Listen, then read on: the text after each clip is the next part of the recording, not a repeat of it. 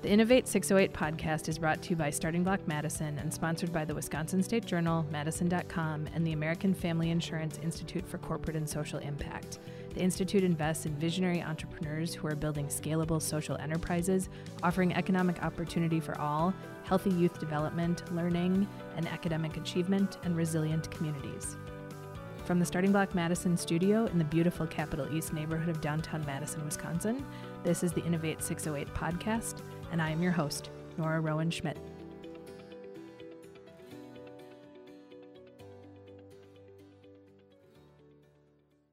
Today on the show, we have Nick Myers, founder and CEO of Red Fox AI, based in Madison, Wisconsin. Red Fox AI is a voice technology startup that helps biotech and life sciences organizations offer consumer at home medical testing products that leverage the innovation and innovative power of conversational AI. Nick, welcome. Hey, Nora, thank you for having me. It's a pleasure to be here, and I'm excited to, to chat with you about so many different things I'm sure we'll get to in our, our discussion here today. Absolutely. It's such a pleasure to have you. Tell me a little bit about yourself and how Red Fox AI started. Did you have, you know, an aha moment at some point, or was this a long process? You know, that's a that's a really good question and you know, especially with the technology that we work with, there are so many people in voice and conversational AI that kind of have a aha moment, I guess. For me, I'll try and keep the story of the company short. I mean, we've only been around for a couple years, but even so, there's so much that happened in that time. So, really, we flash back to 2016, and I had just, of course, graduated college, and I had my first full time job working at a transportation company, um, of all places, which was very good experience, and became really good friends with the owners. Anyhow, um, my best friend and I, leading up, you know, I should say throughout our friendship up through 2016, had always talked about starting a business. Didn't really know what we wanted to do and then ultimately, you know, I think it was just a day, maybe a couple months, I was into my full time job and I was on a walk and I'm like, you know, I'm not going to be able to work full time for somebody else forever. And I just knew that. And I went to Brett, my best friend, of course, who's now the CTO of our company. And I was like, hey, I want to start a company. He's like, all right, cool. What do you want to do? um, and of course, we looked at our skill set. So you know, my background formally was in marketing and communications, and I had done a lot of public speaking throughout college and even in high school. So I know I kind of had that skill set. But, you know, when looking at starting a digital marketing company, even in Madison, of course, in 2016, very saturated. A lot of people do it. That's not a bad thing, but you really have to figure out how are we going to differentiate ourselves. So looking at my past, I, I always loved technology. And one of my biggest regrets actually is in college not taking a computer science course because I felt like I would have rocked it. Um, when I was in high school and, and even before that, I taught myself basic coding and built some you know basic fun stuff i always loved tearing apart computers and even you know built computers so i always had an affinity for technology so i thought well if we're going to do digital marketing how are we going to make that different? And ultimately we got a hold of some market research and started looking at virtual reality. And this was back in you know late 2016 when there was a lot of hype going on over the oculus rift and the htc vive and some of these vr headsets. And we're like hmm i wonder if this can be leveraged for marketing. Like how can we create immersive content for brands? So we dove right into that, bought a 360 video camera, taught ourselves how to use it, of course, just from the internet, because can do that, right? Right, YouTube. um, actually, got a couple customers out of that, learned a lot about VR. Um, but ultimately, as we were about a year into that, you know, all this market research that said VR was going to boom in like 2017 and 2018, it just, the writing was on the wall that it wasn't there yet. And I think we still, you know look at VR in 2021 and like it's a really good technology that has progressed but there's still a long way to go before you know it's adopted mainstream. So Brett ended up actually taking a step back from the business and uh, we had you know digital marketing customers at the time. So I really had to take stock of all right here's my crossroads. Do I want to keep the company or do I want to just you know keep my full-time job you know and hop from company to company because I just am not one of those people that can stay somewhere forever. Ultimately, though, after talking with friends and family and other people that I trusted, you know, the consensus was it's what's it going to hurt to just keep the business? And I'm like, yeah, that's a good point. So I just kept it. And we're now in late 2017 and my mom had gotten me an Amazon Echo for Christmas. And of course, I had seen these things on TV. I had seen the commercials. I thought they were gimmicky. I'm like, what, you know, what am I going to do with this thing? So after I got back from the holidays, we're now in January of 2018, and I remember setting it up on my kitchen counter and it was one of those incredibly cold days that we get here in Madison, right in the middle of January, where your skin just feels like it's going to freeze off your body. And I remember standing in my bathroom, and I was like, "Man, I'm really running low on toilet paper." So you know, a couple things went through my mind. First thought was, "There is no way in hell I am going outside," because it was like negative 20 degree wind chill. I'm like, not happening for toilet paper, which is funny now given what happened to the pandemic. But hey, right.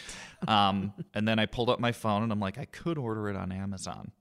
And then I split second thought crossed my head. And I, I, I said to myself, I wonder if that thing on my kitchen counter can order me toilet paper. So I said, Alexa, I need toilet paper. And in less than 30 seconds, Alexa had recommended me a 12 pack of Cottonelle for $5.36 discounted because I was using Alexa, and it was shipped to my doorstep in less than 24 hours. And that is my aha moment. And that's when I took a hard look at that technology and thought about it. And I was like, you know, this this has got to be a way to leverage this for marketing for brands because of course that was my background we were still a digital marketing company at the time so even before I got into voice and conversational AI because I, I like to tear things apart. I was like, how does Alexa work? So I just dove down the AI rabbit hole. Um, and I just bought books and online courses from Microsoft and Amazon. I had some really good friends at Microsoft at the time who were giving me a lot of resources on artificial intelligence. Um, white papers, YouTube video. I mean, anything I could get my hands on because I thought AI was so fascinating. I just took it all in. Uh, so, really, when it comes to my knowledge of artificial intelligence and the fundamentals of it, I am self taught. Um, and, I, you know, I, I just couldn't get enough of it. And then ultimately is when I started diving into voice technology and conversational AI, and really this the same thing, teaching myself everything from a design side, how the technology works, and how to apply that. So, really, in 2018, we decided to, I should say, I at the time decided to shift the company to focus solely on voice technology and conversational AI. 2019, of course, I started gaining some traction. I started developing a very robust public speaking career in 2018. Started out at Social Media Breakfast Madison. A couple months later, is at a national conference in Chicago. And then in 2019, was traveling the U.S. and went to Australia and Thailand to keynote events. And it was a whirlwind, but um, ultimately, in 2019, Brett came back, who was the friend I started Red Fox with, and was like, "So, I see you're in this voice stuff now. Like, this seems to be there seems to be something here. How can I get involved?" And I was like, "Do you know how to computer program?" And he said, "No." I'm like, "Well, I guess that's what you're going to learn how to do." so in 2019, uh, Brett just kind of hit the books and taught himself how to build applications for Amazon Alexa and Google Assistant. Um, and of course, we had some customers that we were building Alexa skills and Google Actions for. And then, you know, as we're working through 2019, we're getting a lot of traction, we're getting some notoriety. My public speaking career is taking off. Of course, start of 2020 is when I decide, all right, I'm going to transition out of my full time job to run Red Fox full time. Mm-hmm. And of course, we have changed the name. It originally started as Red Fox Creative. We are now Red Fox AI, and we changed the name at 2019. And right as I transitioned out of my job in 2020, well, we all know what happened. Pandemic time. the, yeah. The pandemic hit. Um, so, really, in 2020, it was just a lot of where are we at with the company? What direction are we going in? What do we actually want to do? We experimented with a couple different things. We actually tried starting a grocery delivery service, e commerce company, and Brett built a voice ordering system for Alexa. So you could order these pre-packaged grocery boxes that we were putting together through Alexa, through a couple other things at the whiteboard. And then ultimately, as we were coming out of 2020 into 2021, we landed on what we were going to do. And I, I really took a hard step back and, and thought about this experience I had as a kid. Um, I'm a survivor of childhood cancer. I was diagnosed with acute lymphoblastic leukemia at the age of eight. And I thought about this experience I had where, while undergoing chemotherapy treatments both in the hospital and at home, I had a very hard time taking oral medication, like just couldn't do it, would psych myself out. You know, it just wasn't working. So my doctors approached my parents and said, well, chemo has to get in them somehow at home. So they shipped them, you know, injections to, to give me, right? And maybe they got like 15 to 20 minutes at the hospital to train them on how to do this, which looking back on that, it's like, that seems pretty short to train, you know, two people who have no medical background on how to do this. So ultimately, when the chemo showed up at our doorstep, and I remember just sitting in our bathroom.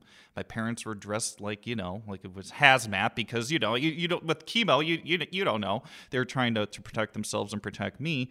And of course, right as they're about to give me these injections, you know, you're a parent, a million and one questions start popping up, and of course, there were no instructions, and the only reference point they had was their training that took place three weeks prior in the hospital. So I just remember sitting there and I remember them scrambling, calling the hospital, which I kid you not, Nora, took a very painful and long 40 plus minutes. Oh, I believe it. For them to use the awful phone system that kept sending them to the wrong place and being bounced between departments until more than 40 minutes later, they finally got a hold of my doctors just to get some simple questions answered and get some instructions on how to give these chemo injections to their son to save his life. And I'll never forget that and the look on their face and just the stress. So I thought about that experience and I went to Brett and I'm like, I wonder if we can solve this problem using conversational AI because I did some basic research and you know the evidence is there and the data is there that at-home medical testing and home health care is just blowing up. It was before the pandemic. Pandemic only accelerated that. And uh, I, I thought to myself, there's I'm sure there's got to be millions of people that are still having these issues, and there are with a lot of the data and, and research that we did. So in early 2021 this year we started scoping out you know if we built a custom digital assistant, conversational AI powered platform to solve this problem, what would that look like? So we scoped it out um, early in quarter one. Brett went to work building it in quarter two, and halfway through quarter three, we had a functioning product.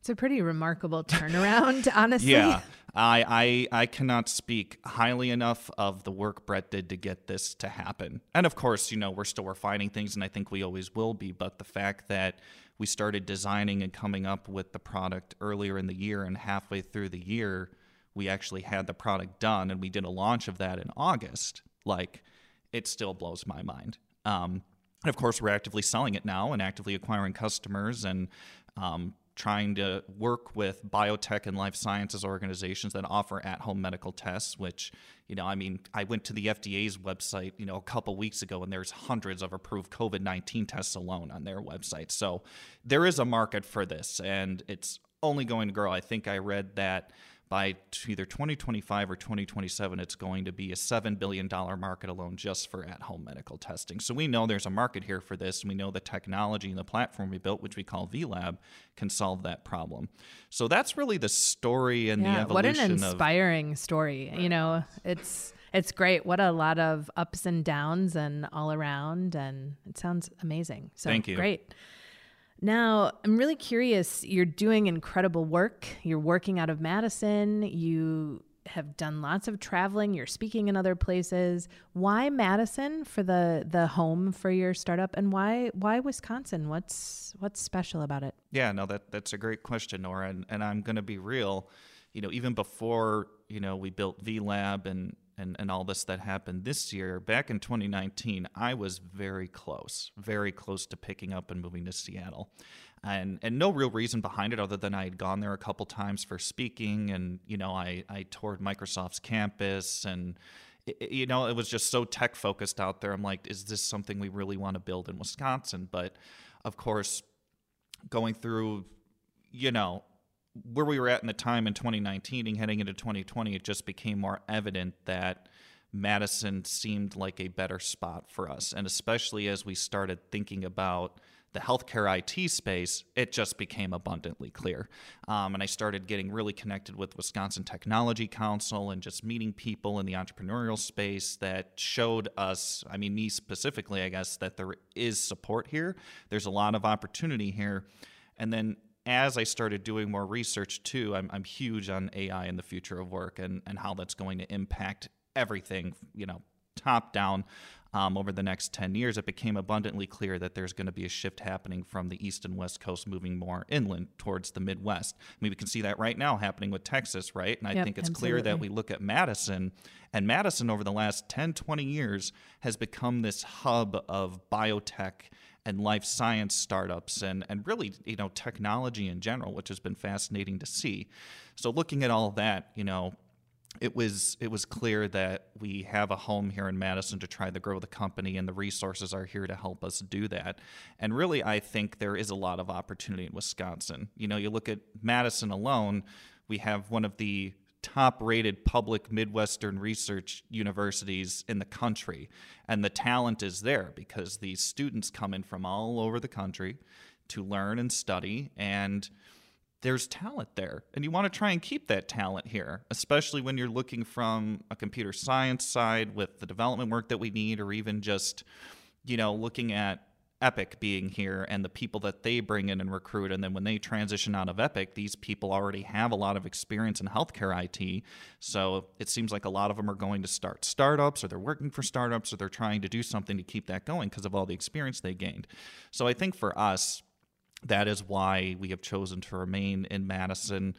And we, has, we we truly believe there is a bright future here, especially since joining Starting Block in April. Like the resources that we have been given just from joining Starting Block and the people we've met have been game changing for us. Um, so that's, That's why fantastic. I'll Yeah. buy you lunch later for that one. Thank you.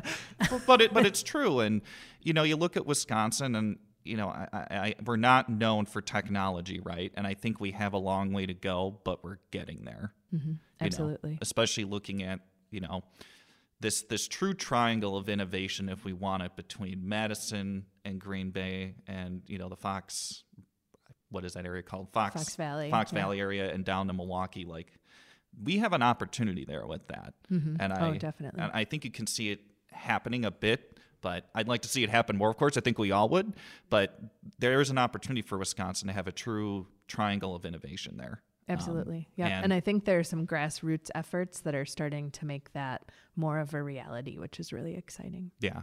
So, but that's that's why we're in Madison, and I mean, also I have family roots here. My grandparents lived in Middleton since the late '90s. I have an aunt and uncle who live up in Lodi. I've been here since the '80s. So there's familiar connections. Of course, I have really good friends here and everything too. But you know, looking at from the company standpoint, the support and the resources are here for us to grow.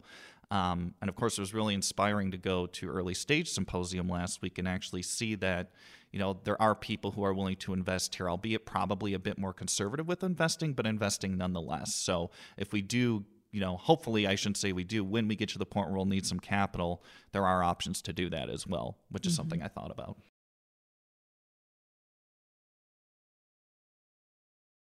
Well, and since you just mentioned capital and investing, that's something many of our listeners are in the early stages of their startup. Um, and one of the things that is the most intimidating is financial and approaching investors for the first time, how to do it, best practices. Where are you in that journey? And what is some advice that you can give to some of the listeners about um, best practices for approaching? a table full of people you've never met before that hold the keys to your next step. Yeah, no, that that's a great question, and I'll I'll I'll start by saying I'm very new to it myself. Like you know, so far we've been self-funded. You know, we've been lucky enough to be in that position where we have a part of the company from the digital marketing days that still produces all of our cash flow. So we've been able to work on the tech side of the business and create VLab and and and take care of business with our cash flow instead of having to go directly to investors to even do you know that initial investment to build the product.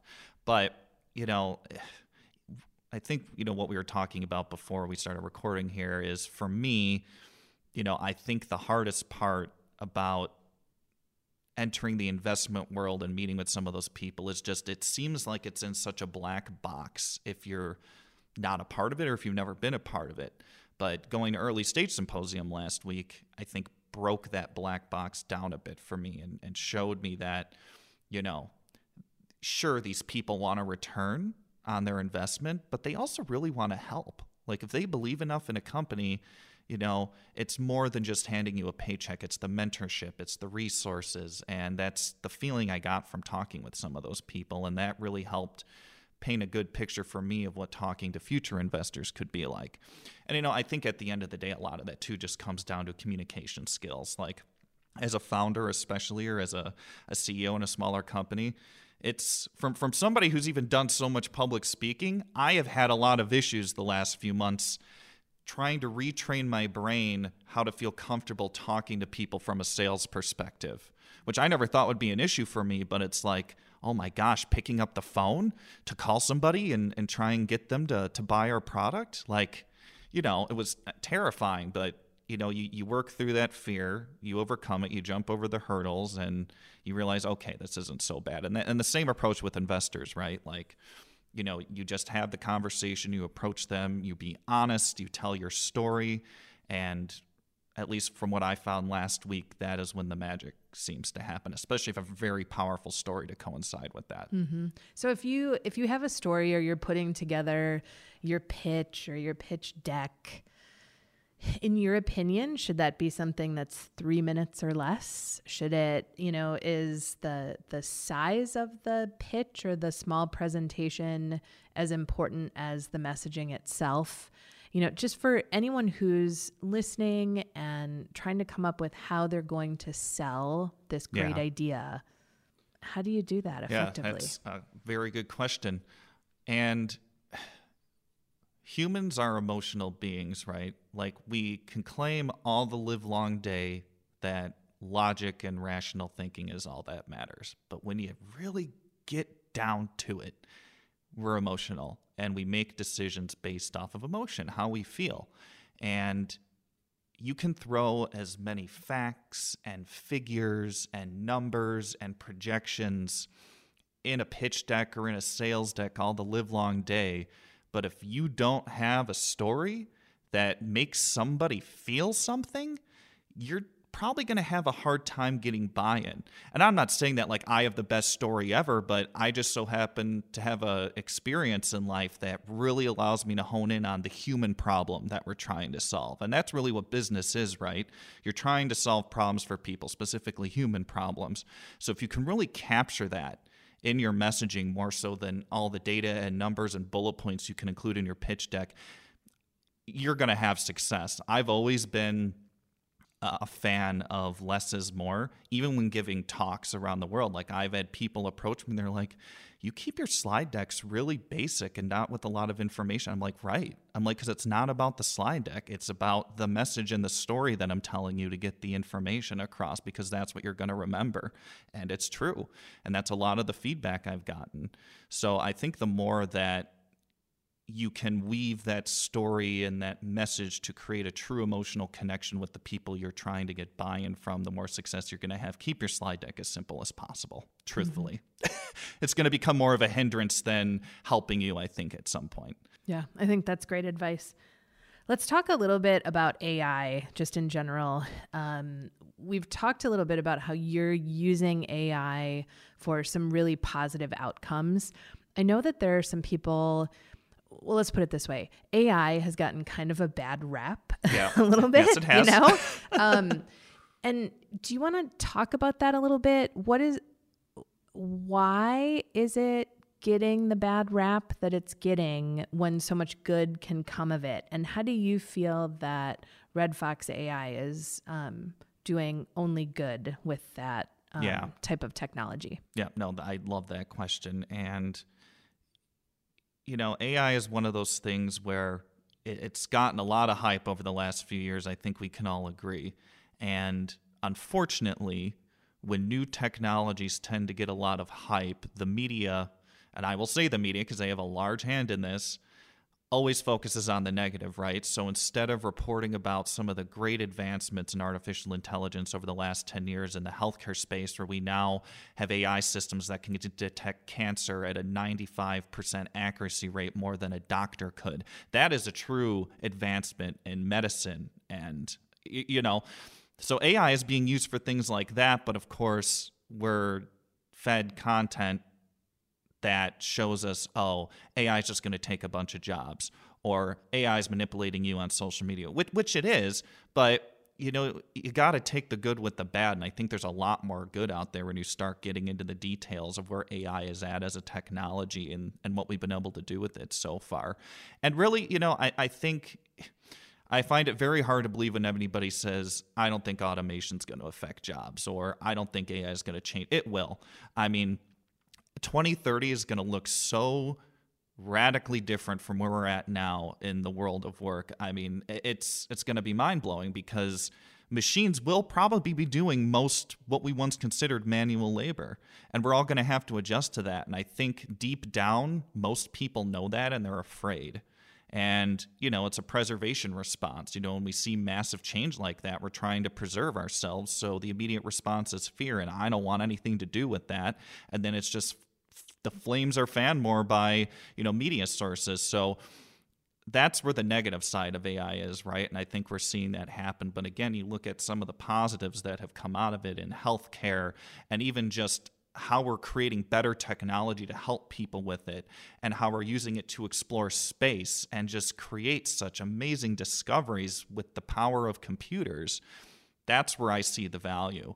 And I think once we get over some of these knee jerk reactions that most people are having, that value is going to become clear. Now, we have to be very careful with AI, though, because we have a risk of making it biased, which I think more people need to be talking about 100%. Right. Because it's hard to train an AI system to truly help everybody when a majority of the data you're giving it is biased data. That's a whole separate discussion we could have for like three and a hours. big one. right. But you know, I, I, that's a problem we need to overcome. But I, I truthfully think there is a lot more positive that is going to come out of the tech. And when we look at what we're doing at Red Fox AI, that's how we view it. We view it as a tool that is generating an immensely positive outcome for somebody. You know, with VLab, it's powered by conversational AI. So our whole goal is to create a truly automated digital assistant that converses with you like anybody else would and helps you in the moment you need it most. Of course, handful of things that it's doing for the provider too to help them, but really at the end of the day it's supporting the patient and having a true conversation that you haven't really seen in the chatbot world or the conversational AI space to date. So that's how we view AI or conversational AI as we use it for Red Fox. Well, and the benefits definitely outweigh mm-hmm. anything that would be seen as a risk. So that's great. You talked a little bit about how um, you really got your business going during the pandemic. I'd like to talk a little bit about one of the challenges that many leaders of organizations and startups face, um, and that is just, you know, burnout and working too many hours and no such thing as work life balance and right. mental health and all of that good stuff. Um, we have seen within the ecosystem in Madison many people requiring more mental health care, really working on um, making sure to take care of themselves as well as their business. Can you talk a little bit about how you take care of yourself? What things are like for you when you're not working. Yeah. You know, what do you do for fun? Is there any fun for a young CEO that's always yeah. on the go? What what does your work life balance look like? Yeah, of course. And so I'll again I'll, I'll start this by saying I was one of those people when I first started Red Fox back in 2016 where I thought I had to be working 24 7. I would have my full time job that I would work at. I would come home and I would work until 9, 10, 11 o'clock. And it was sustainable for a while, but let's just say as time went on, it started becoming unsustainable. And I would say I really started breaking that pattern in late 2019. More that, I mean, I had a lot of people who started telling me, like, you, you know, you can have some time for yourself, right? Like, you don't need to be working 24 7, namely my best friend, because he just has a a gift with getting all of his stuff done and then saving time for his, himself at the end of the day. So, however, I would I would be lying if I didn't say that trying to build a company in the very early stages does not require a lot of work. I mean, you have to you have to be committed and you have to understand that it's going to take a lot of hours. There will be days where you're working 12 to 15 hours. There will be days where you're working less than 8 maybe even less than that. And the beautiful thing is you can control that for yourself. Like if you say, I'm going to work 15 hours today, but tomorrow I'm only going to work three, you can do that and you shouldn't feel bad about that. I think, you know, prior to the pandemic, there was this hustle culture that was going around on social media. And there's some good aspects to it, but I'm going to have to disagree with a lot of it too because you need to enjoy yourself. You get one experience on this rock floating through space. And yes, you should be working on your passion project. You should be trying to grow what you want to grow. But at the same time, got to take a step back too. And it's funny I say that because I had such an opposite mindset at one point. But for me, you know, I I like working out. Like sometimes it's hard for me to do, but you know, usually I get up at like five in the morning. I go to the YMCA right across the street from me. You know, go to the gym, do swimming. That actually helps my mental state quite a bit, and I like doing that. And then usually during the week, you know, I the days I come into starting block, I'm here usually around 7 a.m. Maybe leave at three or four o'clock, take an hour to myself, and then usually I'm back at my computer doing work until seven or eight. But I always try to make sure I leave time to journal so I can get my thoughts out. And I've been trying to get better at reading because I love reading growing up as a kid. And I've started reading the Foundation series over again and some other business books that I got a hold of. So I really like to set aside time to do that. And then Friday nights, I always make sure to just have completely clear. So whether that's me playing a video game or socializing with friends um, on the computer playing video games or meeting up with people and going to a restaurant or grabbing a drink or something like that because you need to have that. But um, Saturday depends on on the week if I'm going to be working. Sundays usually I'm always working as well. Um, Talk to me a little bit about the journaling. What is that a creative outlet for you? What is the is what are you doing when you're journaling? Yeah, so for me, I am a very high anxiety person. I have a lot going on in my head 24 7. And the journaling I learned when I used to attend therapy back in college, the therapist I was working with had me start doing that. And I, it, it, I, I learned very quickly it was a way for me to organize my thoughts and get them out of my head. because if everything's just in there, it starts eating away at you because it just it keeps building and building and building and building. So I fell off of that for a bit, but you know, over the last several months I really got back into making sure that I try and journal at least every night for 30 minutes, or at least as long as it takes me to get everything out. So I can get everything out of my head, reflect on it, plan for the next day. And that's been really helpful. And if you're somebody like me who deals with high anxiety or depression or anything like that, I would highly recommend doing that. Yeah, it sounds like a great strategy. Let's talk about your podcast. You're obviously very comfortable next to a microphone. um, the Artificial Podcast, I've listened to it just a little bit. Really fantastic programming and guests how do you fit all of that in with everything else? yeah, that's a good question, and and I'll I'll be real. It's been hard, at least over the last several months, because of everything we've been working on with VLab and trying to grow the business and, and gain customers and stuff. But I we got some new episodes in the pipeline, so we're kicking things back up. But you know, Brett and I started that in 2019 just because, again, for me, I get my energy from helping educate people, and I figured podcasting is an excellent way to just bring in people, especially if you're a smaller podcast. You know, you get the bigger folks that make the rounds and everything, but I really wanted to try and focus on maybe some of the smaller people working in technology, you know, to share what they're doing. And, you know, we started out very voice focused, but then I opened it up more to AI and blockchain and, I think there were even a couple episodes Brett and I did this year. We were talking about like, you know, the SpaceX internet satellites and, you know, some of the other interesting things happening in technology right now. Because fundamentally, emerging technology, as I mentioned earlier, is reshaping our lives and 2030 is going to look nothing like 2021. So we need to understand what these are. And if I can help educate more people and help more people understand what some of these emerging technologies are and how it's going to affect their lives, that just helps me live my truth and my mission more. So that's really the focus of our podcast, and I, you know, I hope to keep doing it. You know, it would it is the goal is as long as we can. So. What's your process when you're trying to find guests? Are many people reaching out to you? Are you reaching out mm-hmm. to them? And for people who are interested in starting their own podcast, and I could talk about some of my experiences too, but I'm interested in yours.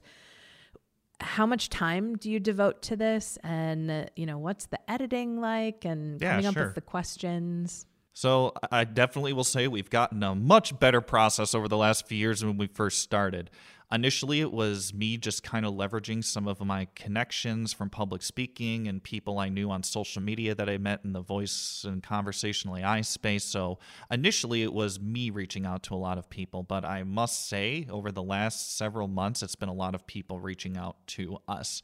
Um, of course, I. I've learned a couple lessons in making sure to vet people, you know, especially when people are reaching out to you. But we have a lot of people reaching out to us now, which is great. And you know, our process is we I start out by, you know, interview, I shouldn't say interviewing, but having like an intro chat with the guests first just to kind of feel them out and see what we could talk about. And then it goes into our process of I prep our episode notes, come up with the questions, send it out to them in advance so they approve it. Um, we record the episode, that goes into our queue. Brett does all of the editing, so he edits that and polishes it up. And then our digital marketing manager takes care of scheduling all the social media and uploading it to our podcast platform and different stuff like that. So we've definitely gotten more organized over the years. Um, and I think, especially if you're trying to do weekly episodes, you got to have a strict schedule. Um, moving forward, we're probably going to be doing bi-weekly now. Just again, it's a time thing. Yep, that's we, what we're doing. Yeah, so. we were doing weekly, and again, just this year, it, it, became super hard to do that. But you know, it's also important with a podcast too. You have to commit and you have to have a consistent cadence with it. You know, there's some podcasts out there that maybe do once a month. You know, maybe couple times a quarter and if that's your cadence great but stick with it um, again i've been we've been somewhat bad with that over the last few weeks but you know, I, I think moving to a new system for us where we can do it every other week while maintaining high quality content with people we bring on the show and even Brett and I just kind of talking about some of the things happening emerging tech I think we'll keep it going for quite a while.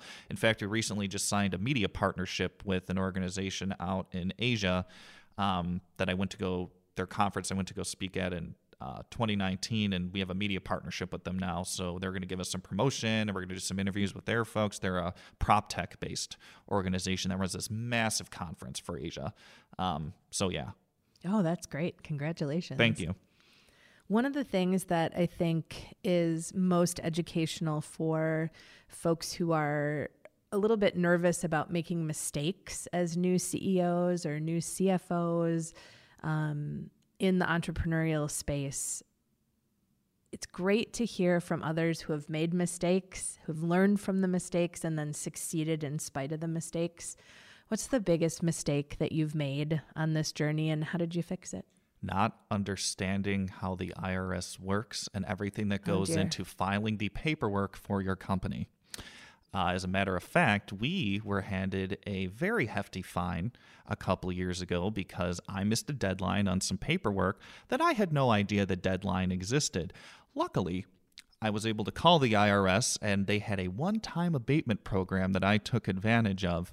But I would say the biggest mistakes I've made thus far is filing the paperwork and the tax side of running a business because unless you're doing it nobody teaches you that right? I mean i think we you know i i would definitely say we can have a greater degree of financial literacy and basic you know understanding of taxes in the us alone but especially when you're trying to form an llc or a corporation. I mean it's just a whole different ballgame.